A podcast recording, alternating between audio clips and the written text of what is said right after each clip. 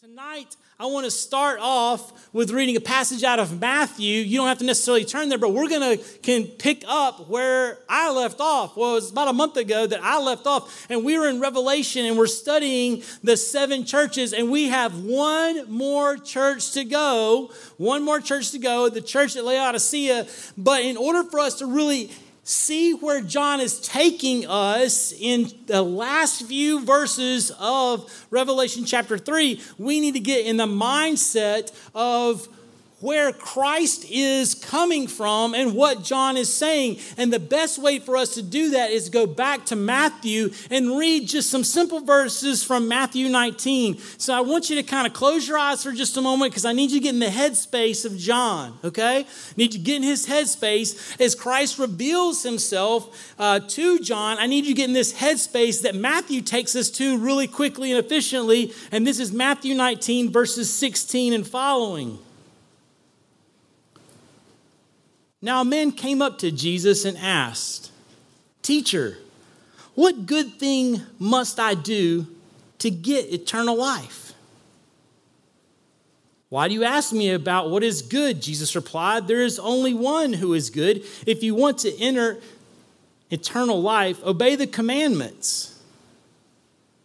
Which ones? the man required. Jesus replied, Do not murder, do not commit adultery, do not steal, do not give false testimony, honor your father and mother, and love your neighbor as yourself. All these things I have kept, the young man said. What do I still lack? Jesus answered, If you want to be perfect, go, sell all your possessions and give them to the poor, and you will have treasure in heaven then come, follow me. When the young man heard this, he went away sad because he had great wealth. If you take that passage as kind of a jumping off point for where John is with the church at Laodicea, you really begin to understand what my grandfather would call the bacon and egg biscuit. The principle of the bacon and egg biscuit. And for most of us as followers of Christ, we live this bacon and egg biscuit principle. You see, if you take a bacon and egg biscuit, that's where you've got a good piece of thick bacon. You know what I'm talking about, Zach? You know what I'm talking? None of that, none of that thin Waffle House stuff. I do like my Waffle House, but none of that stuff that you can see through. You know what I'm talking about? I know kind of, you know, none of that's kind of see through stuff. I'm talking about a good, solid piece, crispy fried. None of that limp stuff. You know what I'm talking about? There's, you can still see the gristle and stuff. That's just disgusting. I'm talking about a good piece of bacon. A good old grandma's biscuit, not none of these things that are about this big that, you know, a grown man eat it and still hungry. I'm talking a big old cat head biscuit. That's what my grandmother called cat head biscuit. I've never seen a cat with a head that big. If I did, I'd probably be a little bit scared of it. But a big, you know, good size, and then uh, uh, bacon and then egg. But the, you know what the deal is with the bacon and egg biscuit? Do you know what the deal is? You see, the pig is committed. The chicken is just involved. Do you understand that idea? The pig is totally committed to the bacon and egg biscuit. The chicken, however, is just involved.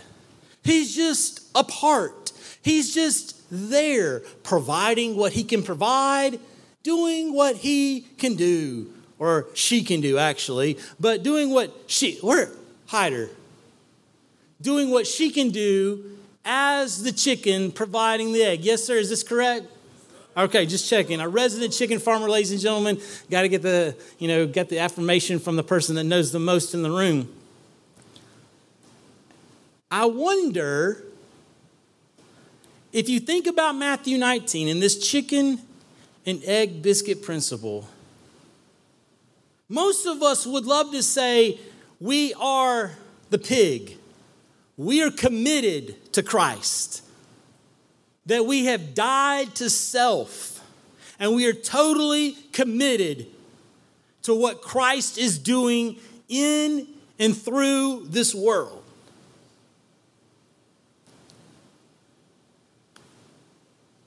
But it might be that we're just involved, that we just provide what we can provide, we just do our thing,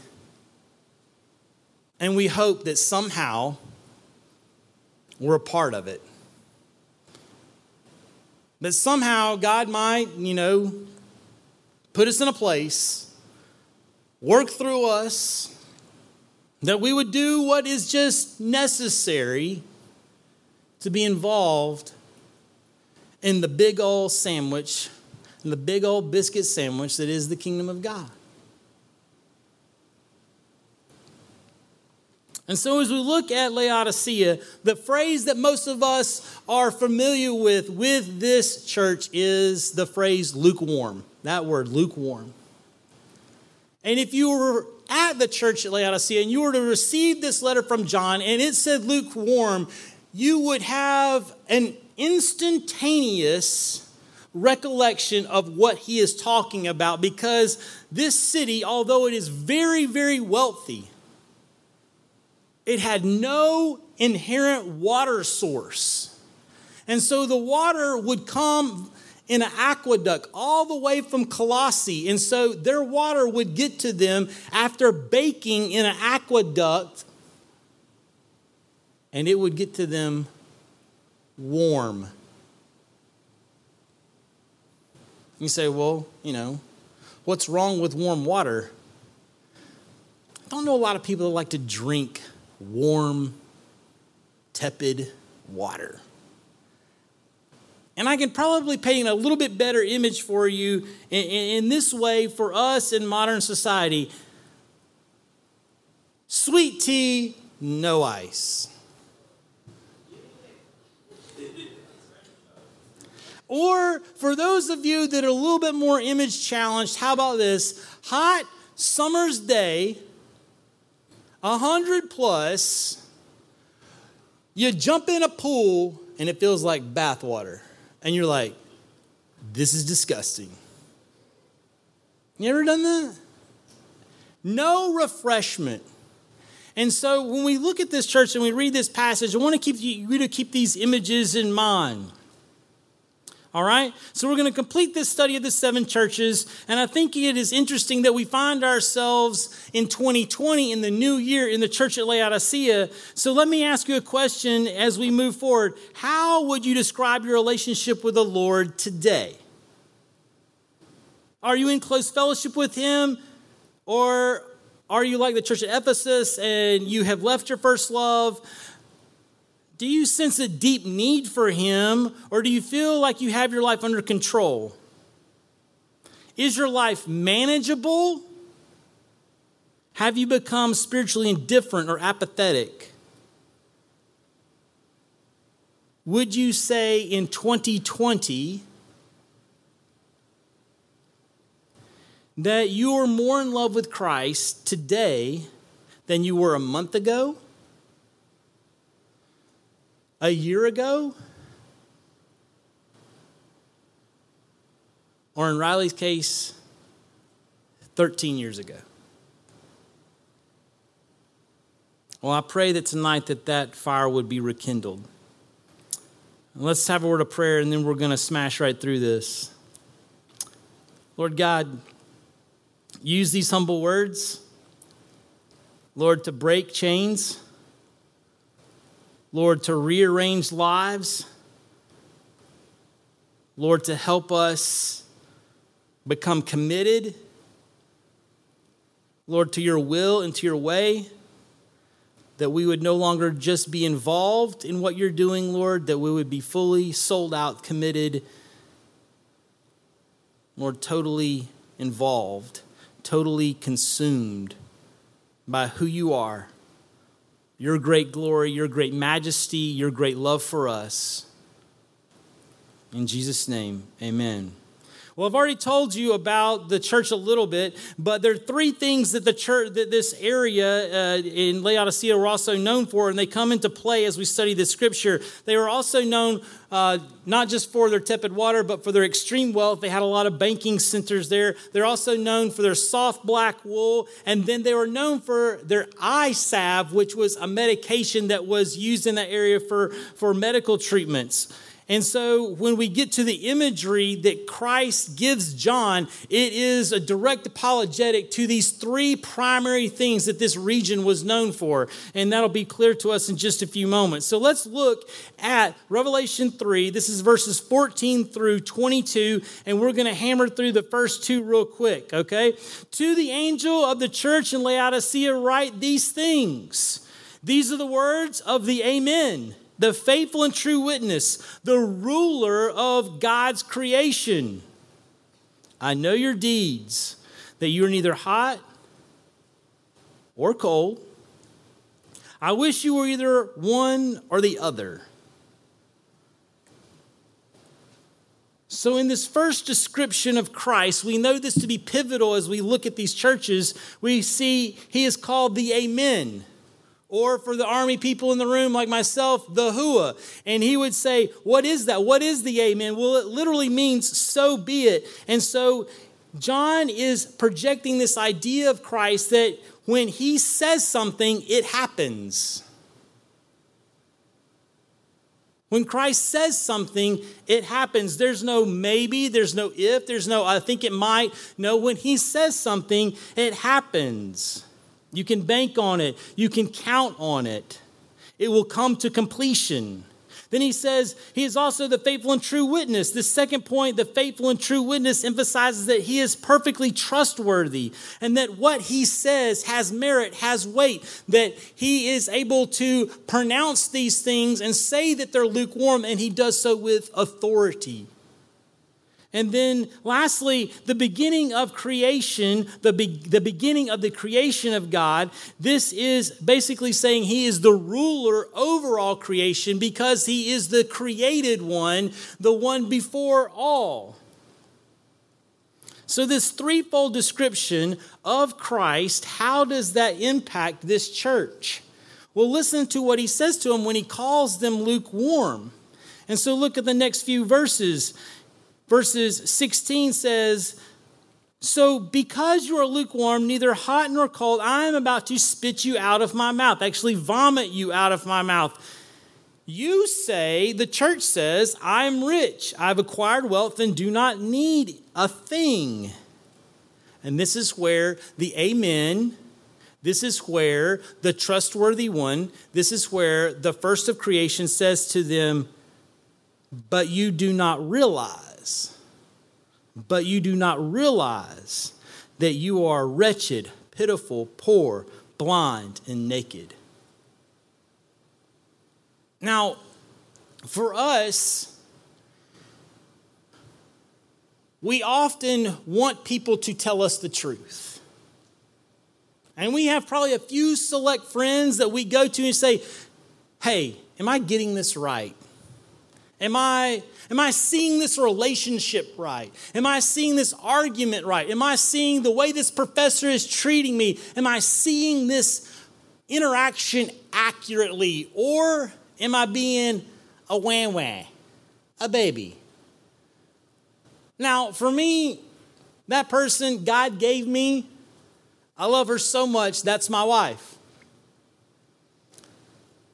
If something's happening at work, if something happens to me in, in any situation, I come home and I do what most, hopefully, most of us are allowed to do, have the opportunity to do with our loved one. We kind of download the situation to them and we explain it in the best light for ourselves, right?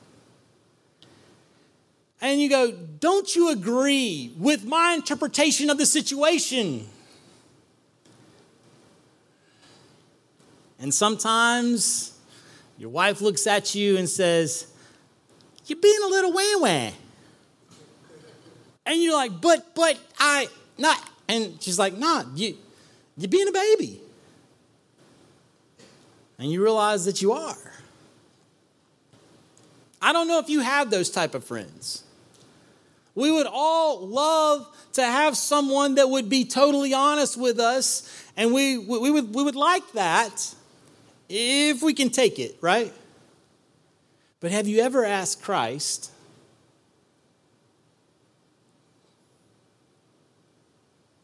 God, Jesus, how do you see me?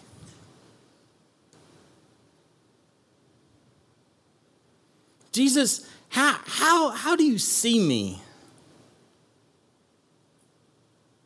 Because when I see myself, I say, I'm rich. I've acquired wealth. I'm self sustaining. I, I get it. I'm doing well. And Christ says to you, but you don't realize that you're wretched, pitiful, poor, blind, and naked.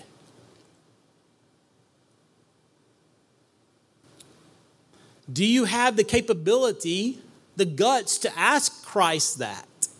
And then do you have the wherewithal to sit and listen to what his response might be?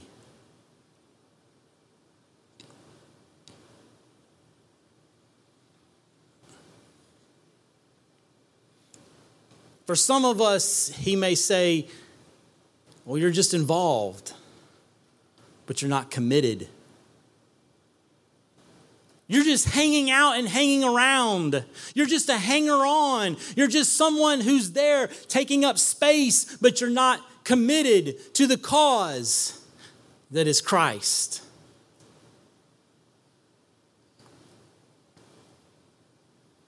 But he doesn't leave them there. And he doesn't leave us there. John definitely gives us hope through the power of Christ in verse 18. And so he's presented this problem and he comes to them and says, Here is the solution. I counsel you to buy from me gold refined in the fire so you can be rich, and white clothes to wear so you can cover your shameful nakedness, and salve to put on your eyes so you can see. And this goes right back to the description of Christ at the beginning of this passage. The Amen, the so it will be, can make it happen. He is the one that can give them these things. The faithful and true witness, He is trustworthy. He's not going to give them seconds, they're not going to get ripped off. Christ has a response to their lukewarmness. And then the beginning of all creation, as he is described in the early verses, he is able to provide any and all that they need. So, gold refined by fire, that is denoting purity. Gold refined by fire, denoting purity. In the kingdom of God, gold really has no worth. But purity, for anyone only comes through Christ and has great worth. The gold is our lives refined by his loving discipline. And if you notice the very next verse, it says in verse 19, Those whom I love, I rebuke and discipline. So be earnest and repent.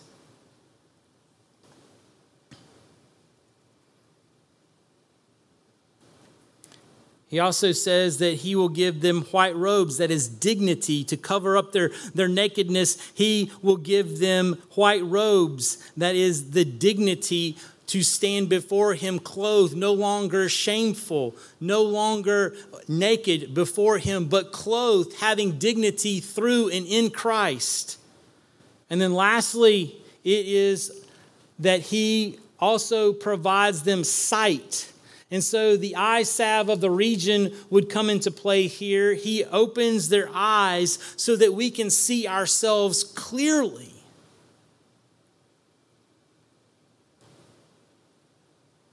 So that we can have a, a good picture of who we really are in Christ. Ephesians 1 18 through 19 says this I pray that the eyes of your heart may be enlightened in order that you may know the hope to which he has called you, the riches of his glorious inheritance in his holy people. In verse 19, and in his incomparable great power for us to believe that the power is the same as the mighty strength that we would have eyes, that our heart's eyes would be enlightened. In other words, the scales would fall off.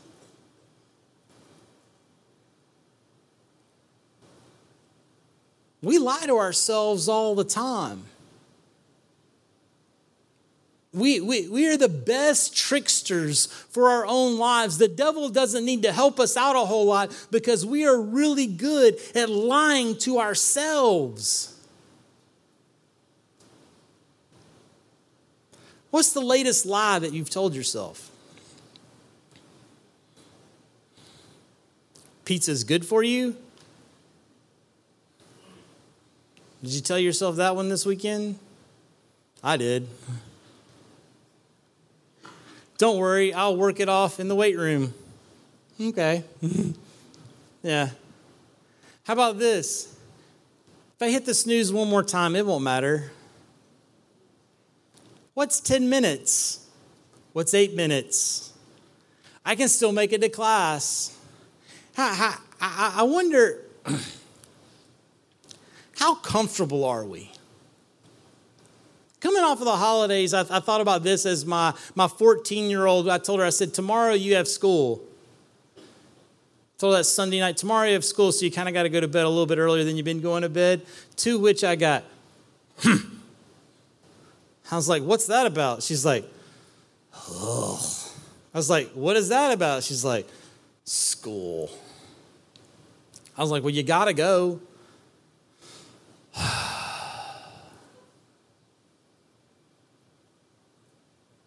I, I thought about Georgia for a little bit.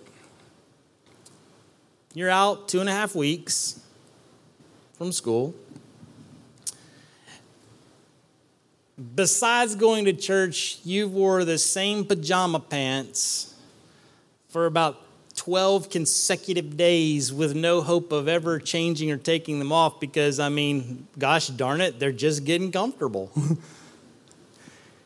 And the only movement that you can bring yourself to is some type of random rotation on the couch. Feet going this way, now turn, now feet go this way, then, oh, I'll bring my feet close to my body, and then they'll be far away from my body, and then I'm on my stomach, and I have not got off the couch except to go to the bathroom occasionally, or to go to the refrigerator and go, There's no food. To which your father replies, There's plenty of food in there, just not the kind you like. Oh, Totino's pizza rolls. How she loves them, let me count the ways. Totino's pizza rolls and Kraft macaroni and cheese and SpaghettiOs make the world go round. They do, they do. If those three things are in our house, she's like, there's a lot of food in the house. I'm like, there's a lot of just like food, like, just like air. yeah. And I wonder about this how comfortable are you and I with our lives? I think that comfort for this church, this apathetic church, and that's really the underlying sin that John is pushing at this, this apathy that has, has kind of consumed them where they're totally comfortable because they're totally self-reliant, self-sufficient. They're not, they're not trusting necessarily in God for anything, for their salvation necessarily, or anything like that, because they're totally comfortable, they're totally cool, they're totally chilled out. They're totally self-sufficient. But they don't understand that their comfort is killing them, that it is constraining them, that it is confining them. That there is so much more that they could be doing to spread the gospel of Jesus Christ, and they are totally consumed with what God has done. And they could care less what He could do. They are comfortable. Think of it this way they are sitting in the world's largest La-Z-Boy.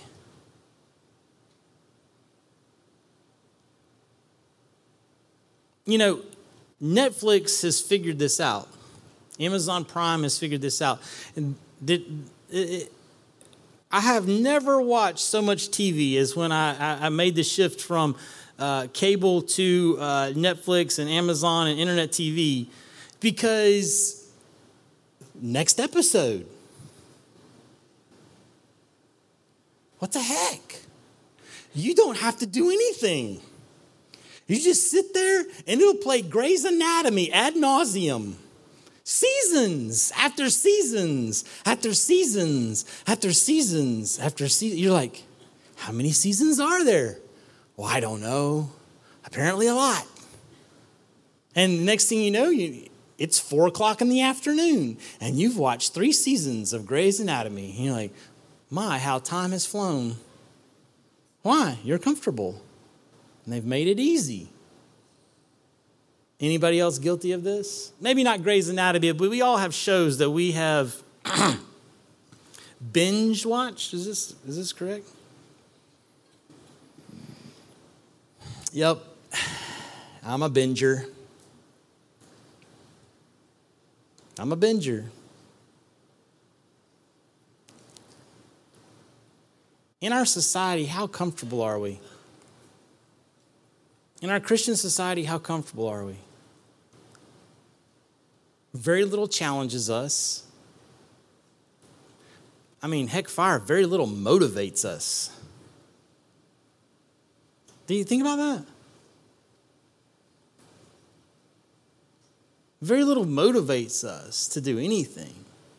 Why? Because next week, it'll all be the same. It'll be here. And I think that's what Riley was getting at. She's saying, guys, the immediacy of it needs to, needs to be understood, needs to happen, needs to capture our heart and mind again. That what if they're not memes? I mean, Lord forbid that we have World War III. I mean, God forbid that is that war is a horrible thing.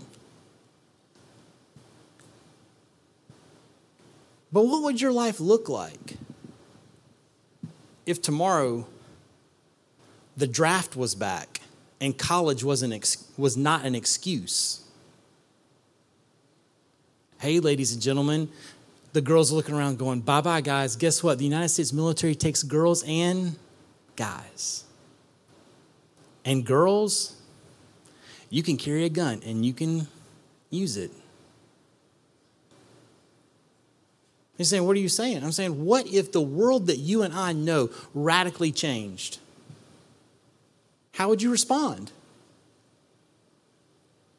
And for those of us sitting in this room that have had the, the, the, the relationship with Christ that Riley is, ha, has referenced, everything has changed. Everything should have and is changed forevermore.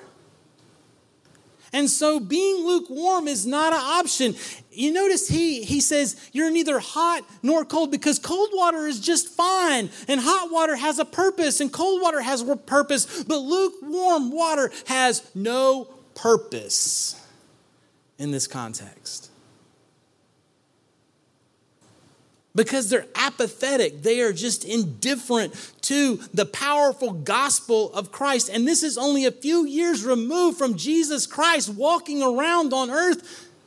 You and I, much more removed, but much more able to study God's word, memorize it. We can get it any color we want. We can get it any, any comfort we want. It can be the message, it can be NIV, NASB, it doesn't matter. We, can, we have multiple copies of God's word, and yet we are so comfortable with it that we abuse it. It sits on the back seat of our car.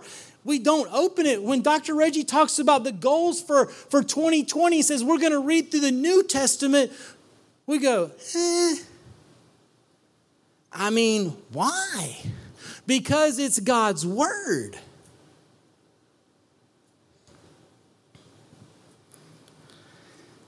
And so we need to understand that Comfort confines and constrains, but Christ calls and he challenges. So let's look at the last few verses here. 19, he says, To those I love, I rebuke and discipline. So be earnest and repent. Church, repent. And then verse 20. Here I am. I stand at the door and knock. If anyone hears my voice and opens the door, I will come in and eat with him and he with me. Christ is here. He's present. He's not going anywhere. Christ is knocking. Thus, He is pursuing us and He is speaking. He is calling out to us. He is calling us to action, calling us to let Him move into our lives and invade our lives. Popular phrase in modern Christianity is we need to lean into Jesus. They said that several times at Passion. I don't like that. Let me lean into Jesus, lean, lean into what I'm saying. I, I don't want Jesus to lean into me. I want him to invade my life. I don't want to be close to him, I want to be consumed by him.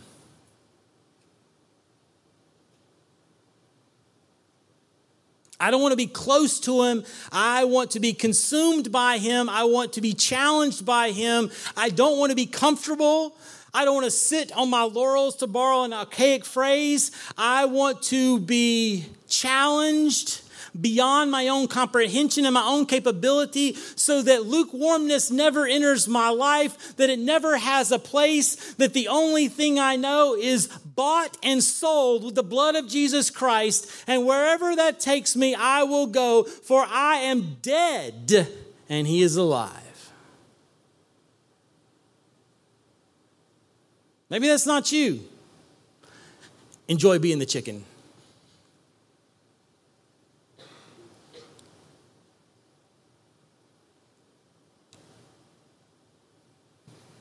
New shirt idea.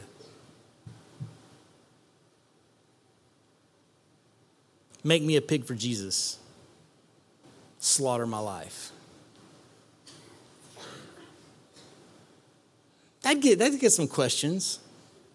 I say, you know what, man, I'm tired of being involved. I want to be sold out committed. I want to give everything I have to the only one that deserves it. Hmm. So that's the question for you tonight.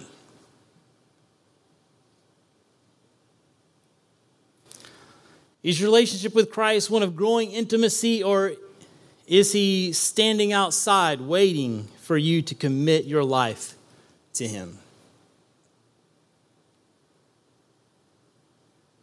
I'm going to get Zach to come and play for a moment. I want to give you the opportunity to start 2020 off not with goals and objectives and a warm, fuzzy feeling that you're going to read your Bible more and that you're going to memorize scripture and you're going to do all these law type things that the rich young ruler talked about, but with the idea that you will sell everything that you own and you will sell out to the one who died for you and me. So be a sellout for Jesus. I don't know what that means for you. It might mean that you probably, you know, need to start like, you know, having a life that reflects him. It might mean that you got to get rid of some relationships. Well, I just want to ask why why why not? Why not? Give me five reasons. Give me one reason why you won't get rid of the sin that so easily ensnares you and you won't come and confess it and repent and turn from it. What's holding you back? Why? Because you like your sin more than you like your salvation. That's why. You know what? I do believe, really do believe this that if the world saw a bunch of sold out Christians,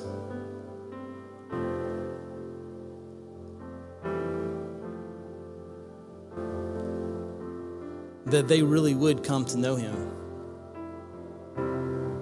because they'd believe. Because they would look at your life and my life. And they would say, they're not just involved, they're committed. How can I tell? Because I see their calling see that they've answered the door, they flung it open, and they didn't just let Christ lean in, they just let him invade. So I don't know what it's going to take for you.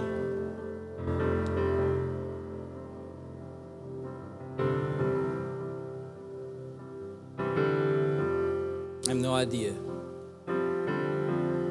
But I want to talk to you about it. Heck, I'll beg and plead for you to get sold out for Jesus.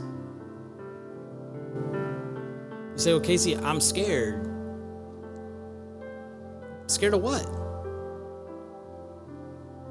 Right here, the most lukewarm church of all time. Jesus just says, repent. Just answer the door and I'll come in and, and we'll have fellowship with each other. And if you look at the end, he says, To him who overcomes, I will give a, a the right to sit with me on my throne. In other words, when you repent and confess and, and, and you have fellowship with Him, He says, You are now joint heirs with me. You are with me. You're my brother. You're my sister. You're my child. You're no longer a slave to sin. You're right here with me. And we're scared of that, huh? And so we just want to give you the opportunity to pray, maybe in your seat, maybe up here. If you need to talk, I'll be up here. Love you guys. Miss the heck out of you. Miss your smiling faces and God's good graces that flow through you. I love college students. Always have, always will. I'm just a 43 year old college student. Praise God.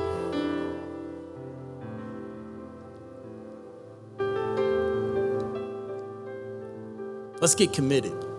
What do you say?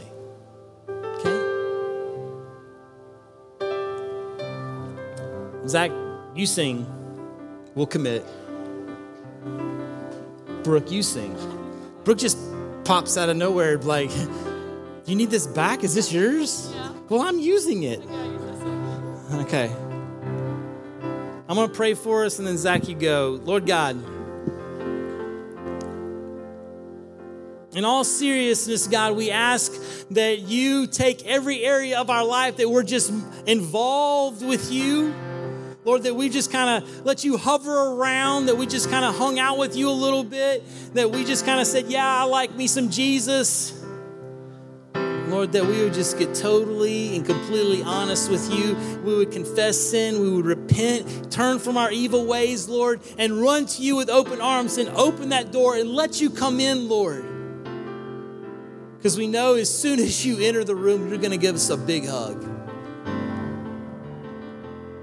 Lord, let us commit wholeheartedly to you.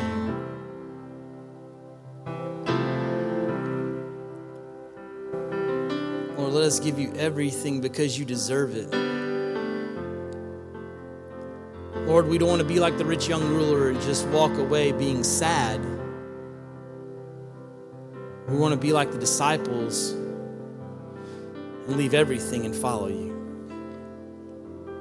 So, Lord, give us courage in these next few moments to take an honest look at ourselves through the eyes that you have provided. Lord, open our eyes at this time. Please, God, we want to see you. We want to see ourselves like you see us, Lord, that we would be washed white as snow. You're the one and true God.